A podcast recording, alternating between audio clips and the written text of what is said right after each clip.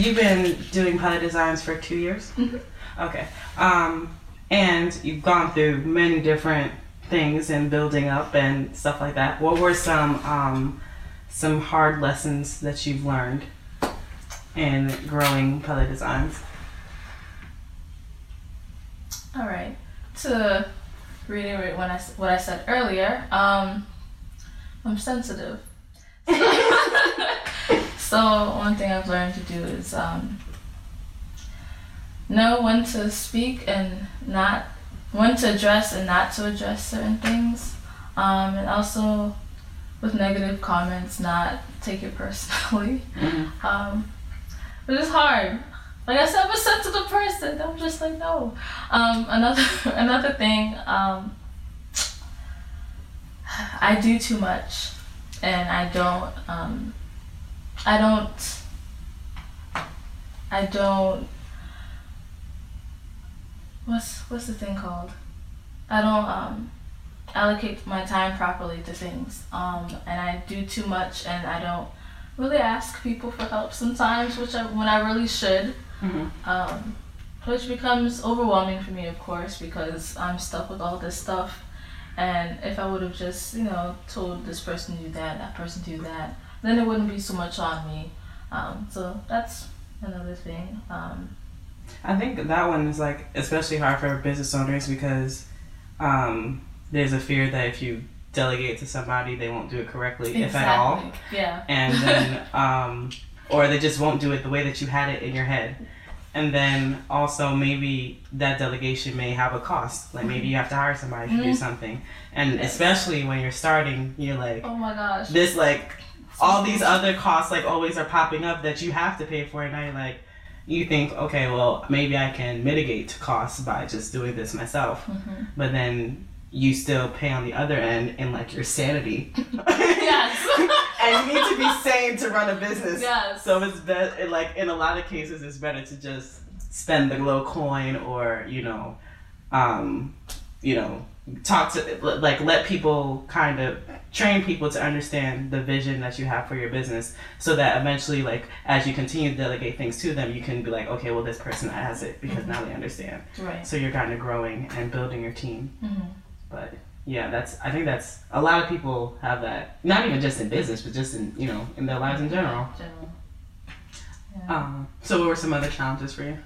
During my two years, I've noticed, you know, um, when sales increase and decrease, and just to prepare my learning to, um, or preparing myself for those the um slow periods for the thank you for the slow periods in my business, and whether it be um, having a sale at that point in time or um, anything just to like probably paying for more features, anything that like stimulate exactly Success. stabilize it. mm-hmm. So, yeah.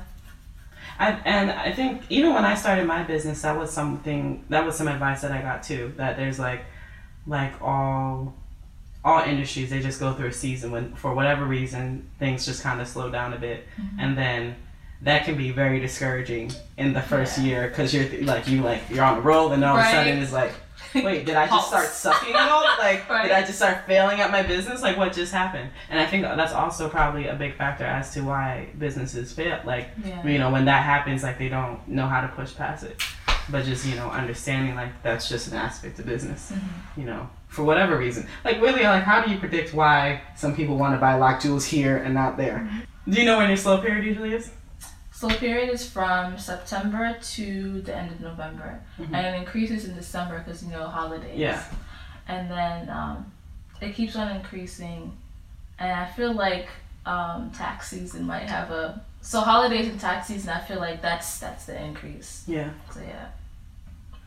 um okay and so then you kind of deal with that by um, just giving people more incentives hmm to kind of like jumpstart them okay um any other challenges Yeah, there was an experience where um, me and a fellow vendor were supposed to vend together, and literally the day before we were supposed to vend, the person who guaranteed us the spot to vend um, took back their spot, Mhm.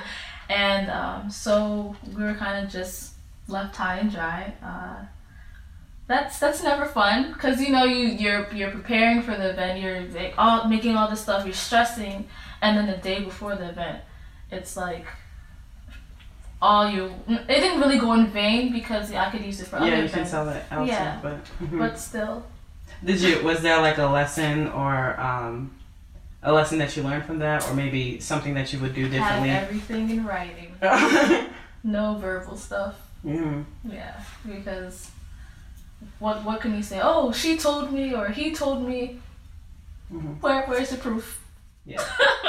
so yeah have everything in writing I mean, that's the that's the tough part about lessons learned the hard way, but those are the lessons that you remember, like for sure. yeah So, and I'm sure that that that has helped you in different ways. You know, having that kind of um, policy in my, in mind now in your own business, and I'm pretty sure whatever the event was, it didn't have eighty thousand people in the Rissa Nefertari. So. so you know you've grown from that experience. yeah In regards to your growth, what else do you see for the future of Pele Designs?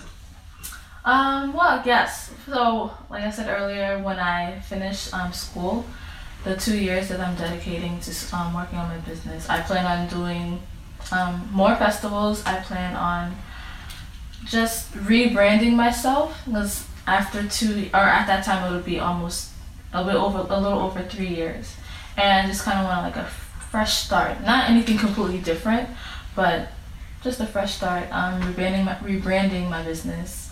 Um, I'm gonna be doing like more wholesale type. Um, so I'm gonna be making my own charms, and um, so I feel like that it's either gonna stay within Pella or that's gonna be a separate entity. Mhm. I'm not completely sure yet, but um,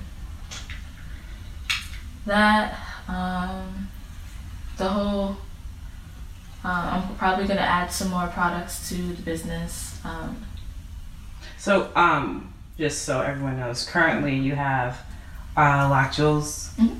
necklaces, Mhm. anklets, Mhm. arm cuffs, Mhm.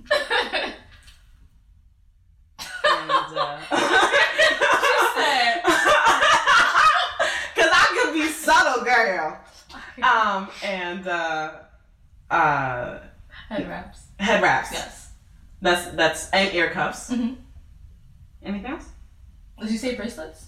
I did. You did? Okay. I did say bracelets.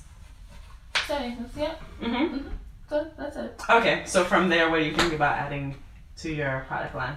I plan adding hats. Uh huh. Yeah, yeah. Um, there's a lot of things that are just really geared towards girls.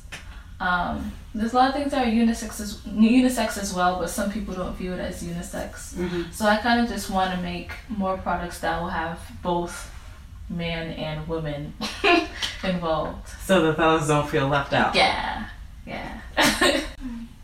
so I plan on I'm planning on upgrading my production room, um, networking with other business owners, hopefully um, getting into pop up. I'm doing pop up shops, just meeting with um, the business owner of whatever shop or boutique, and seeing if they allow me to um, sell at their shop, and um, along with that there'll be other things going on like. Um, probably a live painting, some music, um, food. So yeah. Nice. Well, that's exciting. Um, do you have any final words of advice for anybody who may be interested in starting a business? Do. Um, listen, listen, um, listen to advice. Um, don't have a yes man in your corner or a yes woman in your corner.